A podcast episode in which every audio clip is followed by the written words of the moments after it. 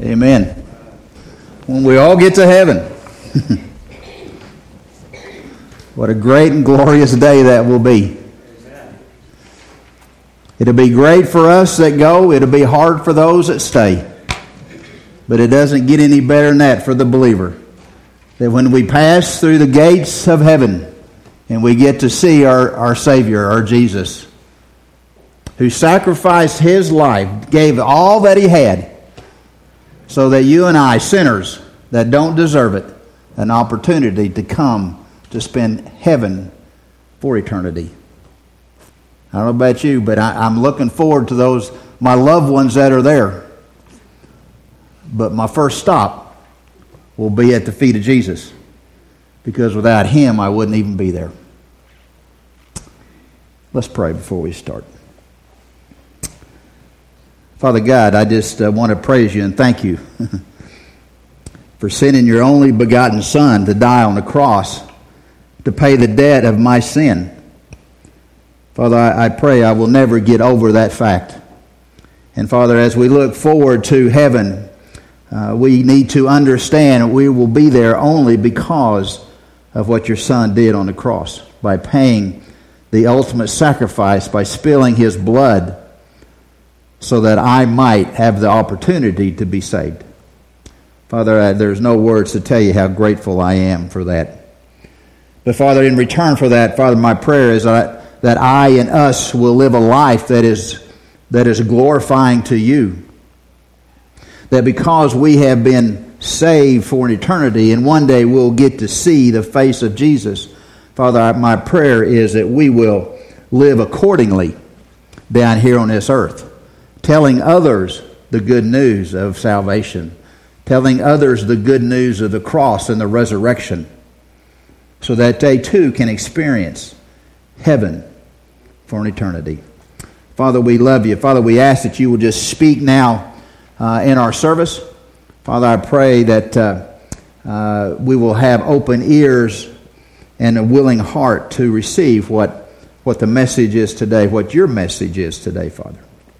Father, in your name, I pray these things. Amen. As we continue on in our end time series, uh, I don't have just one set verses today. We're going to have a potpourri, if you would, of, of verses. So I'm not going to just direct you to Revelation or wherever, but we're just going to have a whole a whole lot of verses as we look at um, a, a, subject that uh, I'm just not completely uh, comfortable preaching on, and that is the Antichrist. So we're going to spend a little time on him, okay?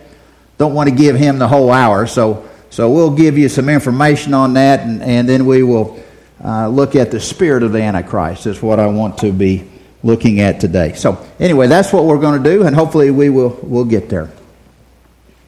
The tribulation, we have talked a little bit about the tribulation.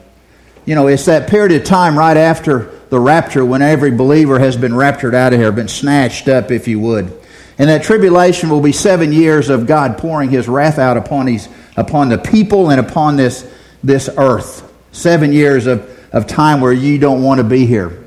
But we also talked about the other day about the grace of the tribulation, where God will send his 144,000 Jewish Apostle Paul type evangelists to preach the word.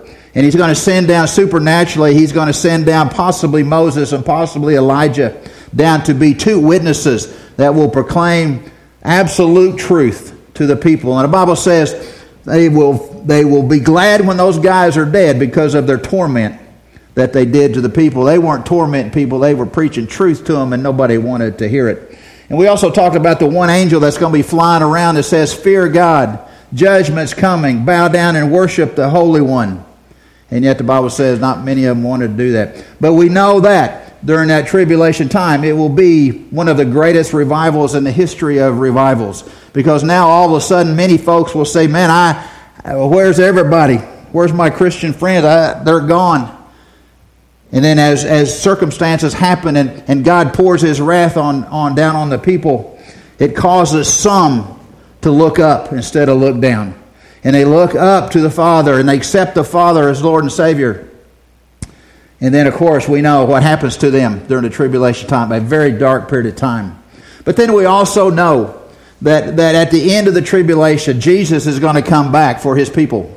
Jesus is going to come back and he's going to bring you and I with him at the Battle of Armageddon. And we'll be there, and just in a twinkling of an eye, he's going to solve all the evil issues and the evil armies that are out there. And he's going to take care of those at that point where he wipes out evilness completely. That is the tribulation time. And we know that, that the Antichrist, during this seven year period, will try to imitate, if you would, God. During this seven year period, he will begin what is what we would call the unholy trinity, where he, Satan himself, sets him up as, as himself as God. And he sets the Antichrist up as Jesus Christ, the Messiah. And then there's going to be that false prophet who will set himself up as the Holy Spirit, this unholy Trinity. You and I both know we believe in the Trinity, the Holy Trinity of God the Father, God the Son, and God the Holy Spirit, whose, whose mission is love and truth and repentance. The unholy Trinity will be about deception and hatred and evil. And Satan will begin to do that. And he'll put that group together, and many people will follow after this unholy Trinity. It's going to be a very difficult, difficult time. But today I want to look at the Antichrist. Okay? That person who will who says he represents Christ. John 1, 1 John 2.18 says it this way, and I want you to read those verses. I think we've got that verse up there. And it says, as we look at the Antichrist and the spirit of the Antichrist, John writes this He says, Little children, it is the last hour, which means Jesus is coming back. And just as you heard the Antichrist is coming, even now many, many Antichrists have appeared. From this we know that it is the last hour. John says there is going to be one Antichrist. But he says there have been many Antichrists through the years, and those many Antichrists, you can classify them as the spirit of the Antichrist. So we're going to look at that also today. So we're going to, that's what we're going to look at. You know, the word anti means against. Okay? But in the Greek, it also can mean instead of. Okay, now just think about it. Matter of fact, that's the title of the message the instead of Christ. You see, because during the tribulation period, the Antichrist will be absolutely in opposition to everything that Jesus has ever taught. Everything that Jesus stood for, everything he taught, the Antichrist will be in opposition to that. But during that period of time, he will pass himself off as the Christ. He will want people to worship him as the Christ. Even though he is so opposed to Jesus, he will pass himself off. Deception and deceivement. During, during that time, he will be Satan's Superman. Did you know that? He will be Satan's Superman where he will, he will torture and he'll persecute and he'll kill Christians all over the world that have been recently been saved. That will be his job. He will be, if you would just think about this, he would be King Nero and King Nebuchadnezzar and Hitler and Stalin and Mao Zedong. And if you put all those folks together into one person and one body, that's the Antichrist. That is how evil he will be during this seven year period. That is how despicable he will. There will never be a man on the face of the earth that will even come close to being as evil and as cruel as the Antichrist. Where does he get his power? Satan gives him his power to be able to do that. Matter of fact, some theologians will tell you that in the last three and a half years of the tribulation, that Satan embodies the Antichrist which causes him to be even more evil than he really is. I don't have a verse for that today. I'm just going to throw that out that very easily the, the Satan could embody the Antichrist because of his evilness. In Daniel, he is called the despicable man. In first in Second Thessalonians, he's called a man of lawlessness. He is called the son of destruction. He is called the man of sin. He is called the son of perdition. He is called the wicked one. In 1 John 2:18 he's called the antichrist. In Revelation 13 he is called the beast. None of those words are very flattering to this cruelest man in the history of our history. Second Thessalonians 2 4 says it this way. He said, He will be one who opposes and exalts himself above every so called God or object of worship, so that he takes his seat at the temple of God, displaying himself as being God. He will oppose every form of religion, he will uh, oppose every form of godliness. And at one time in the middle of the tribulation, he will make himself known. He will, he will go to the newly built temple in Jerusalem. He will sit on the throne and declare himself God. I am God and nobody else is. The Bible calls that the abomination of desolation. That's what he's going to do when he stands and sits on that throne and says, I am God. You will worship me. What a guy. So, who is this guy? Do we know who he is? Bible doesn't tell us, does it? Bible doesn't give us a name, but it gives us some characteristics of who he will be. And I want to kind of give you those today in the first part of the message and, and kind of just let you see what the Bible says about this evil one, this, this antichrist, the one who's going to oppose everything about our God. In first in Daniel 7:20 it says this. He said the antichrist uh, had a mouth uttering great boast and which was larger in appearance than his associates when the Antichrist comes upon the earth, which will be only in the tribulation. Hopefully, none of us will see him. But when he does, he will have this charismatic personality that draws people to him. He will be a public speaker like no one has ever heard before. He will have a, a magnetism in his voice and the words that he speaks, and, and it will just draw folks into him. He will be tall, dark, and handsome, if you would. It talks about him being in his appearance and better than others, and that he comes from the Mediterranean area. And he will be stronger and he'll be bigger, and there'll be just something about him that draws people to him. When he comes on the scene, he will preach peace in the world, and people will come and gather to him. Just think about that. Just think about it, even just today. If there was somebody on this planet that steps up and says, you know, I can, I can solve COVID today. I can solve it. And, and tomorrow, all of a sudden, COVID has disappeared from, from all over the world. What would you think about that? You go, ooh, that's, that, number one, that's really good. And number two, how did he get that power? Number three is, man, this guy's special. And I could just imagine if that were to happen, that people all over the world would be going, man, that guy's got something special going on. What, how can he do that? He solved COVID almost by himself. And people of the world would flock to him and, and, and want to worship him and bow down, want to hear what he has to say. That could happen. And that's the way the Antichrist will be in the tribulation. People will just flock to him and say, Man, you are something else. In Daniel 7:25, it says, uh, the Antichrist will speak pompous words against the Most High. He will speak blasphemies against God. He will shout his arrogance, his cockiness, and, and, and let God know who he is. And it will be as if he will shake his fist at God and say, I'm the ruler here, and you are not. Big, arrogant, pompous words that he will shout at the top of his lungs against the God the Father. Not a good thing for him eventually. In Revelations 13, it says, All who dwell on the earth will worship him when he declares himself God, he will require everyone to bow down to worship him, creating what we would call today a one world religion. Well, that would that would never happen. One world religion? Are you serious? That's not. About a year ago, the Pope invited uh, Christian leaders all over the not just Christian leaders, religious leaders all over the world at a summit and out of that summit, they made this proclamation that we all worship the same God. That one day we all need to have a one world religion because, see, we're all just the same. Because there's only one God, and, and, and whatever religion you've got, obviously we, are, we want to serve the one God.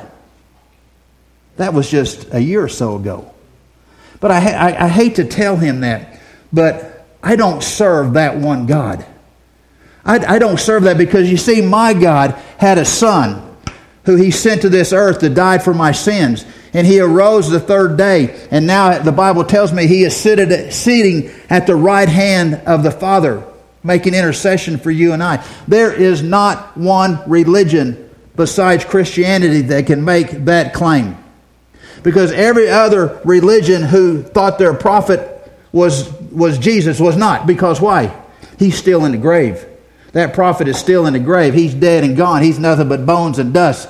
But my son, my Savior, my God said, I'm going to raise my son up. That's the God I serve. There won't be just one religion. There might be in a tribulation, but I'm not going to serve him. You're not going to serve him because it's not the same God, I promise you. The Antichrist also will try to change the moral and the natural laws of universe, and I'm going to speak on that in just a minute.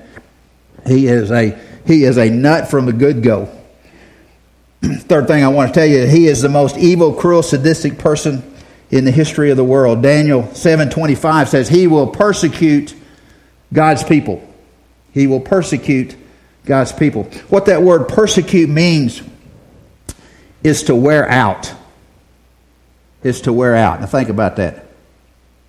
When he comes on the earth and, and there's folks that are being, being uh, saved at that point in time, Bible says he will persecute them. He will wear them out. He will cause a slow and cruel and a torturous death to those folks that have been born again during the tribulation, eventually leading to leading to their to their death.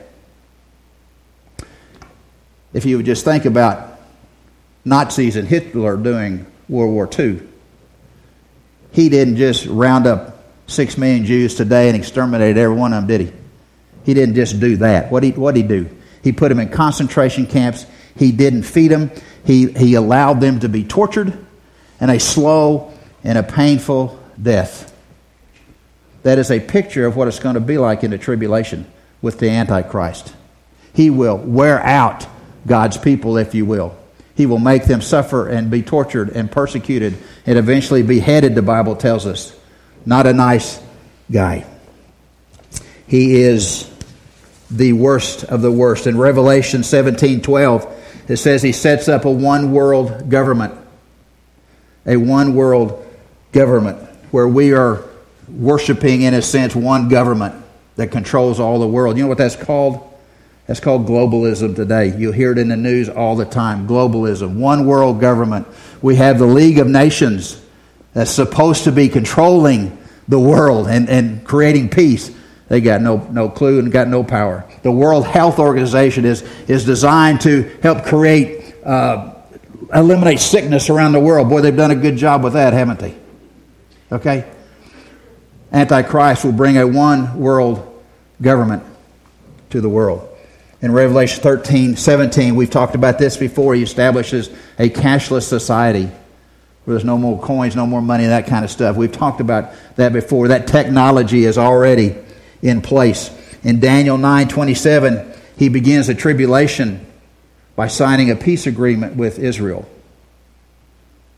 And that's something you really need to know because that begins the tribulation. There's three things I want you to know just about that little statement. Number one, when that peace agreement is signed, it introduces the world to the Antichrist. At that point, we will understand who he is, at least those who are alive. The second thing that it will will point to is that, is that um, the tribulation has begun. When that peace agreement with Israel signed, tribulation has begun according to God's word. And the third thing that I think you, you, we overlook sometimes at that point, it says he will sign a peace agreement with Israel, a guaranteeing, guaranteeing peace with Israel. Anything wrong with that? Well, there kind of is. Because you see, when that agreement between Israel and an Antichrist is formed that there will be peace for seven years, Israel now says, I am believing that the Antichrist will keep us safe. Not the God of Israel will keep me safe. Do you see the issue there? Do you see the problem there? Now, in essence, the Jews have said, All right, Antichrist, you protect us. And all through history, God has said what? I will protect you. And yet they turn their back on holy God to allow the Antichrist to protect them. Uh, not, a, not a good deal. In Revelations 13 3, it says, He will be killed by a frontal head wound. The Antichrist in three and a half years will be killed. Yet the Bible says Satan will raise him back up from the dead. And everyone on earth will see it. Everyone will see that the Antichrist was dead and gone and now he's alive and well. And you don't think people will just swarm to that? Complete deception, counterfeit. Just like, just like Jesus was raised from the dead, Satan is going to do the same thing with the Antichrist. And you can imagine what the popularity of that will be because all over the world people will see it. Not a pretty picture of this fellow, is it? But I'm here to tell you, but God. But God is going to deal with him one day. I just love that phrase, but God. No matter what's happening in our world today, no matter what's happening in your situation, your circumstances in life, no matter what's going on there, if you'll just remember that phrase, but God. God is not done. God has not forgotten about you. God has not forsaken you. But God has got a plan for your life, and He's going to work it out in Romans 8 28 says, no matter what happens to you, what's going to happen? All that stuff that happens to you, God is going to take it if you're a believer, and He's going to make something good and holy and perfect out of it. That's pretty good promise. But God. So once Jesus decides to come back, his second coming, and he, and he, and he meets up with, with the armies of the world at a place called Armageddon. And when just in a flash, in an instant, Jesus and his band of armies, which will be us, the saints that have come with him, they will quickly defeat the Antichrist. They will quickly defeat the, the evil armies of the world. They will be completely wiped out. The Bible says the blood will flow, flow uh, higher than, than the bridles of the horses. It will be such a bloodbath. And Jesus will be victorious. And because of that, because of that, in Revelation 19:20, we read these words. And the beast, which is the Antichrist, was seized, and with him the false prophet, who performed the signs in, in his presence, by which he deceived those who had received the mark of the beast and those who worship him, his image. These two were thrown alive into the lake of fire, which burns with brimstone. One day they will receive what God has promised them. Revelation 20:10 says this, and they will be tormented by night and day forever and forever. One day God is going to square the books. One day God's going to bring judgment upon the Antichrist and all he's done and, and the false prophet. And, and a little bit later, in a thousand years, it'll be Satan's turn to be, to be judged. Aren't you excited that 1 John 4 4 says this? Greater is he that is in me than he that is in the world. What a promise. When it looks so desperate, when it looks so bad during that tribulation time, or even right now in your life, and things are looking not so good, just need to remember 1 John 4 4. That beautiful promise. Greater is he that is in me. And who's that in me? That's Jesus Christ living in you than he that is in the world. And that who that is in the world? That is Satan himself. Greater is my Savior than this loser over here. I don't know about you, but that is a tremendous promise. Yeah, I think we need to know about this guy. I mean, the Bible talks about him. Like I said, I don't want to spend a whole lot of time on him. Matter of fact, even just this week, I was asked a question: Do you believe that the whole that the, that the Antichrist is alive? Do you think he's alive? Well, I don't know. I mean, the Bible doesn't say that he is, but my gut says, yeah, he is. Now, I can't, you know, that's not biblical or nothing, but I just think he is. When you point to the signs and you read God's word, when you see what he says, that, that this, this, this is going to take place, and this is in the future, and we, start, we see technology happening, we see stuff happening, we see the world moving in that direction. In my heart and in my gut, I can't help but think that maybe he's alive somewhere in that Mediterranean region. Either a young man who's growing up just like we all did, a mother and a father, maybe a young adult who's maybe working someplace. I don't know. But deep down in his heart, there is a blackness there, and there's an evilness there that one day will come to the surface. He's not any different than you and I, but one day it will come about that it will step forward and say, I am that Antichrist. Is he coming today? I don't know. Do I spend a lot of time looking for him? No. Do I really care? No. But if he is alive today, I'm going to tell you one thing. It means the rapture is about to happen.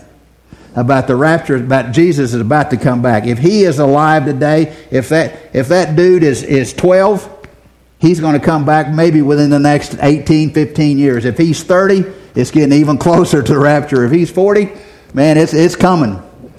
Jesus said, I'm going to come. I am an imminent rapture, which means I can come at any time. And if he's alive, that's what that means. That rapture is coming. You and I must be ready for that rapture because you don't want any part of this tribulation. I can promise you that. What am I doing? Titus 2:13 tells me this and I hope this is what you're doing at this point in time in your life. He says, "I am looking for the blessed hope." That's the rapture. And he said, "I'm also looking for the glorious appearing appearing. That's Jesus coming back at the end of tribulation of our great God and Savior, Jesus Christ. He is, he says, don't be spending so much time on him. Spend time looking for the blessed hope, which is the rapture. Spend time looking for him coming back at the end of tribulation. Because that's what you need to spend your time on. Man, I'd urge you to do that today. Today we are living in a world that embraces the spirit of the Antichrist. I mean, that verse we, uh, we just read this when we started off that there are antichrists and there's a whole bunch of other little antichrists running around. We embrace the spirit of the antichrist, and that's kind of where I want the message to go to finish up today. Not to give him so much time, but the spirit of the antichrist, because that affects you and I today. I mean, that's where we live is, is the spirit of antichrist, and it is prevalent all over all over this old world. 1 John 4 3 says this. Every spirit that does not confess Jesus is not from God. This is the spirit of the Antichrist. What is the spirit of the Antichrist? Anything, anything or anyone who professes anything but Jesus Christ as Lord and Savior. We have false teachers today that don't acknowledge that Jesus is God. Okay? Many, many of them don't. We have false religions that deny the fact that Jesus is the only is the way, the truth, and the life, and there's no other way. There's no other option. And we have religions that said that that doesn't work. That's a falseness. That is the spirit of the Antichrist. We have denominations that now change the scripture in order to fit society. Okay, we don't want to make too many people upset, so we'll just adjust what what what some of this is in here and we'll make it fit, bring it, bring it up to date. We'll bring the gospel up to date so people can relate to it. That's the spirit of the Antichrist. And we have passed laws in America that go against what God says is, is right. We have passed laws dealing with abortion. We pass laws dealing with homosexuality. We are passing laws that said there's just not two genders, there's a whole bunch of genders out there. And if you don't like what God gave you, well, you can just change it. We think we can control the climate. We can pass laws that decide how hot and how cold it is, how much rain we're going to get. No, you can't do that. God's in charge of that. God's in charge of the rain. He's in charge of the sun. He's in charge of everything. And if He wants to ever shut that down, He can shut it down in an instant. And He's going to in the tribulation. No, all of that attitude, all that laws that are passed, nothing but the spirit of the Antichrist. And we're living amongst it right now, and it seems to be getting worse and worse and worse. Anything that God calls an abomination, I don't care what the world calls it, guess what it is? It's nothing but sin. Nothing but sin. We have to be prepared, people, to live in an environment like that. We have to be prepared to understand what, what deception is. We have to understand that the spirit of the Antichrist is alive and well even as we speak amongst, our, amongst the people that we live with. In the society we live in, a government that is doing what it is doing. We've got to be aware that that is happening. 2 Timothy 3 1 through 5 gives us 20 characteristics of people that possess, if you would, the spirit of the Antichrist. Let's look at those real quick. I'm going to read those to you. But realize this that in the last days, difficult times will come. For men will be lovers of self, will be lovers of money, will be boastful, will be arrogant, will be revilers, will be disobedient to parents, will be ungrateful, will be unholy, will be unloving, irreconcilable, will be malicious, gossips without self control, brutal, hater of good, treacherous, reckless, conceited, lovers of pleasure rather than lovers of God holding to a form of godliness, although they have denied its power. And then it says, avoid such men as these. You see what that is? That brings nothing into a relationship with Jesus. That has nothing to do with God Himself. It all deals with self. Every one of those, look at that. Every one of them deals with self. Every one of them says, you as a person need to put yourself on the throne of your life and in essence declare yourself God, the very same thing that the Antichrist is going to do in, in the abomination of desolation in the tribulation. 2 Timothy 4 3 says this For the time will come when they will not endure sound doctrine, but wanting to have their ears tickled, they will accumulate for themselves teachers in accordance to their own desires. People don't want to hear the truth. Okay? They just want to feel good when they leave out of here. Want their ears tickled. I'm here to tell you that is the spirit of the Antichrist. Okay? Because it's not what, what the Bible says about our Lord and Savior. We get a warning from God's Word in 1 John 4 1, where it says, Christians, he says, test the spirits. Test the spirits. Well, how do we test the spirits? How do we test the, whether or not something is deception or being someone is deceiving us that's really not what it's supposed to be. How do we test the Spirit? I'm going to give you three things here how to test the Spirit, if you would. The first one says Does a doctrine or theology acknowledge that Jesus is fully man and fully God? Whatever someone is preaching, whatever someone is teaching, are they espousing the theory that, that Jesus was 100% God and 100% man? They don't have to explain that. It's just do they believe that? Are they teaching that? And if they're not, that's the spirit of the Antichrist. Does a doctrine acknowledge Jesus as the Bible presents Jesus? Well, what do you mean about that?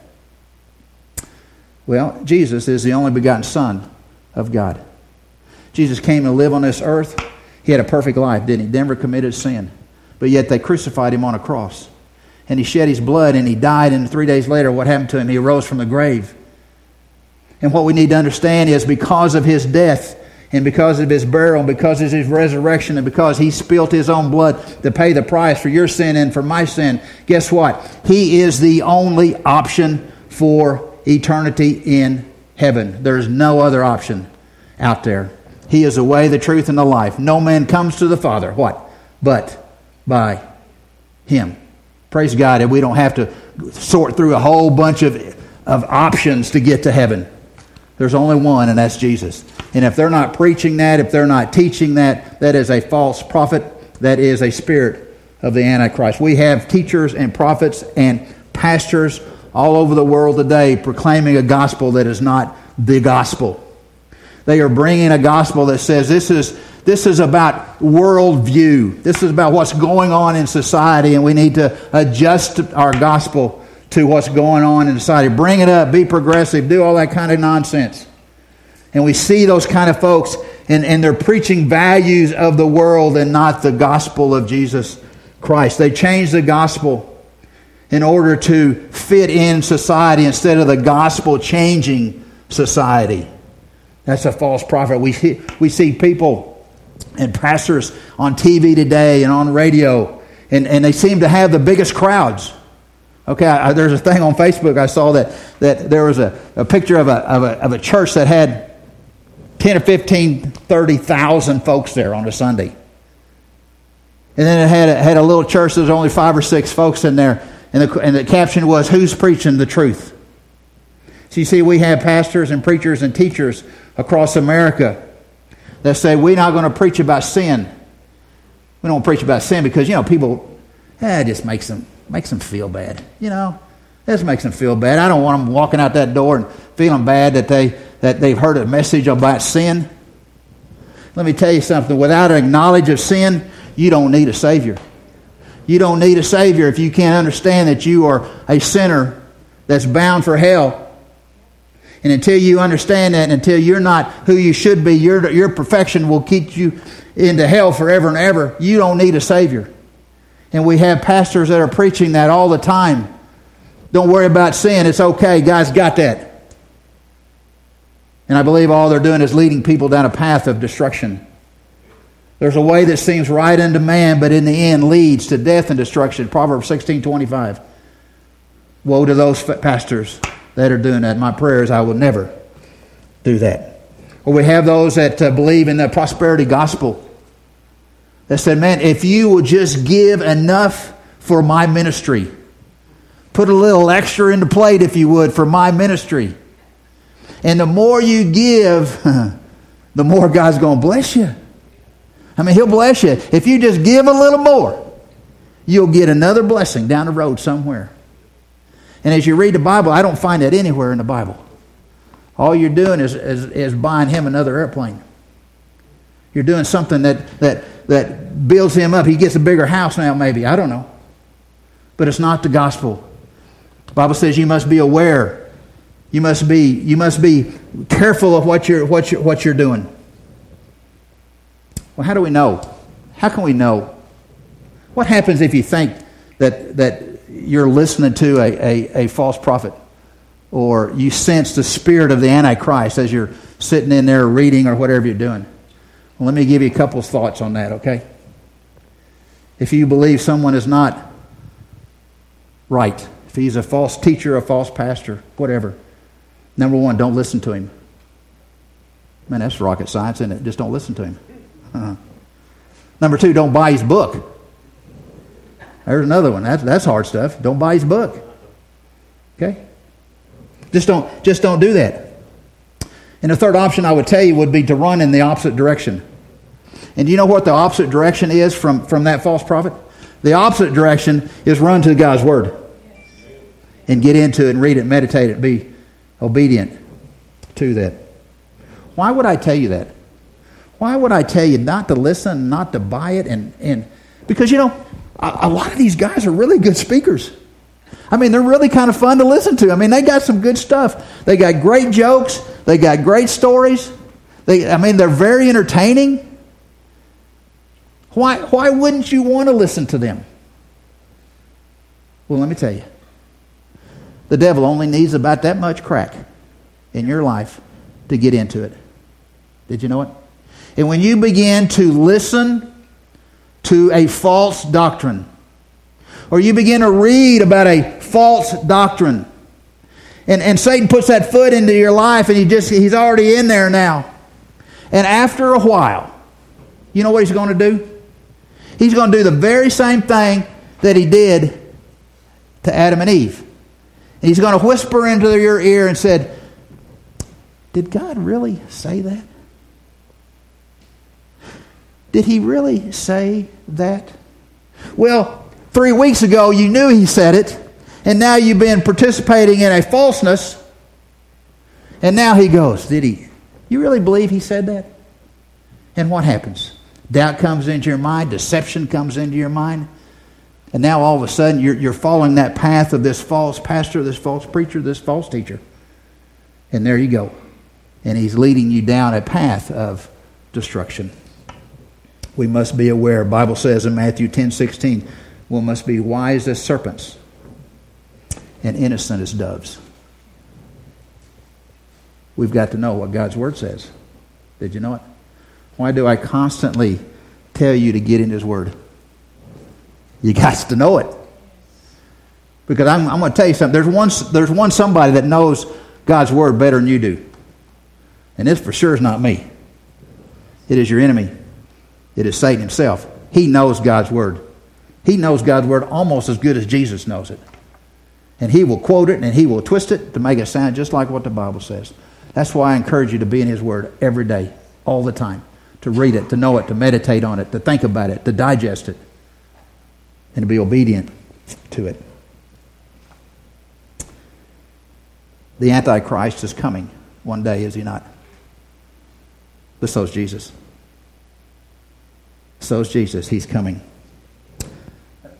The spirit of the Antichrist is already in this world. But you know what? I got the Holy Spirit living in my heart. You've got to understand that. It's going to get worse before it gets better. But if you've been born again and the Holy Spirit indwells your heart, it won't make any difference what the Antichrist tries to do, what the false prophet tries to do, what the spirit of the Antichrist does. Bible says you are sealed for an eternity. What a great promise. What a great promise. My prayer is every person in this room has that seal. Okay? That they have accepted Jesus as Lord and Savior. That's my, that's my prayer for every one of you. And I've, and I've prayed that more than once, more than twice, more than three times. That's, there's a song there somewhere in there. Because you see, you see, uh, I love you guys so much that I would want that would not want any of you to spend eternity separated from holy God. Have you accepted Him as Lord and Savior today?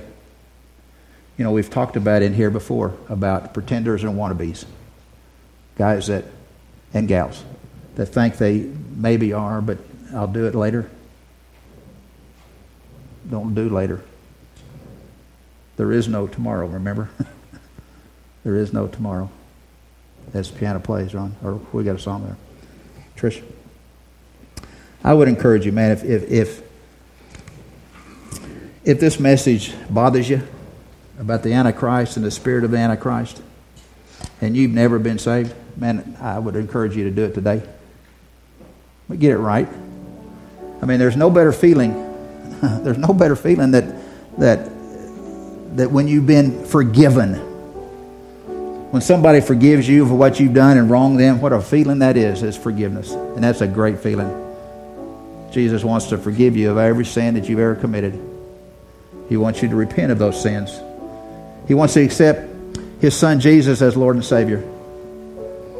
So there's the invitation right there. Are you willing to submit your heart to him for eternity? Don't don't play and have fun today and and are separated for an eternity. Give your heart and life to Jesus today so that you can have an eternity in holy heaven. As we bow our heads, please, and close our eyes, I want to ask you to do business with God. The Antichrist is coming, but the Christ is already here. The Holy Spirit is here. I'm going to ask Christians to be praying for people that maybe they don't think have been born again. There's power in prayer. Christians be praying as the music plays.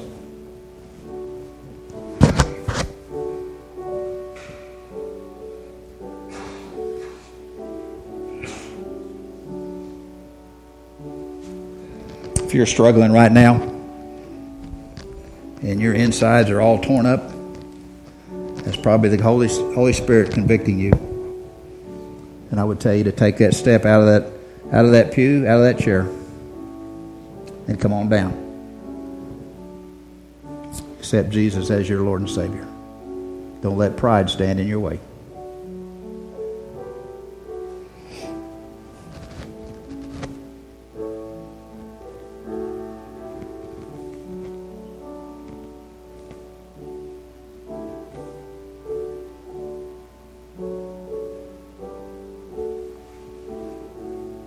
Song says, I surrender all. One more verse, Trish.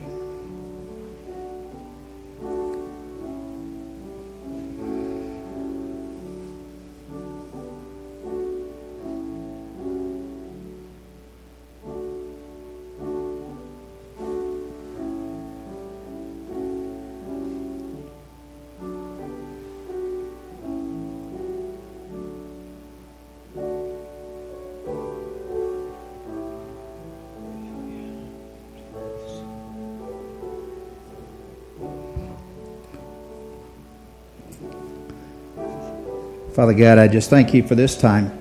I thank you for your word that's gone forth. Father, I pray we won't be looking for the Antichrist, but we know the real Christ. Father, help us to spend time studying the real Christ, studying your, your Son, your Messiah. Father, I, I, my prayer is that, that we've all in here accepted Christ as, as Lord and Savior. Father, my prayer is that, that we all will miss the tribulation because we have surrendered our lives to you. Father, just thank you for that. Father, uh, we're thankful for your word, and Father, that we are thankful that we can preach and teach your word, God. And Father, I pray your word goes out forth. And your word says it doesn't come back void. So, Father, I just, I, my prayer is that, that, uh, that what we have said today will, will go forth, will resonate in the hearts of your people, uh, and encourage them, Father. Encourage us today, God, because of who you are. Father, we love you. We look forward to serving you this week. Keep us in the hand of your protection, Father. In your name I pray these things. Amen.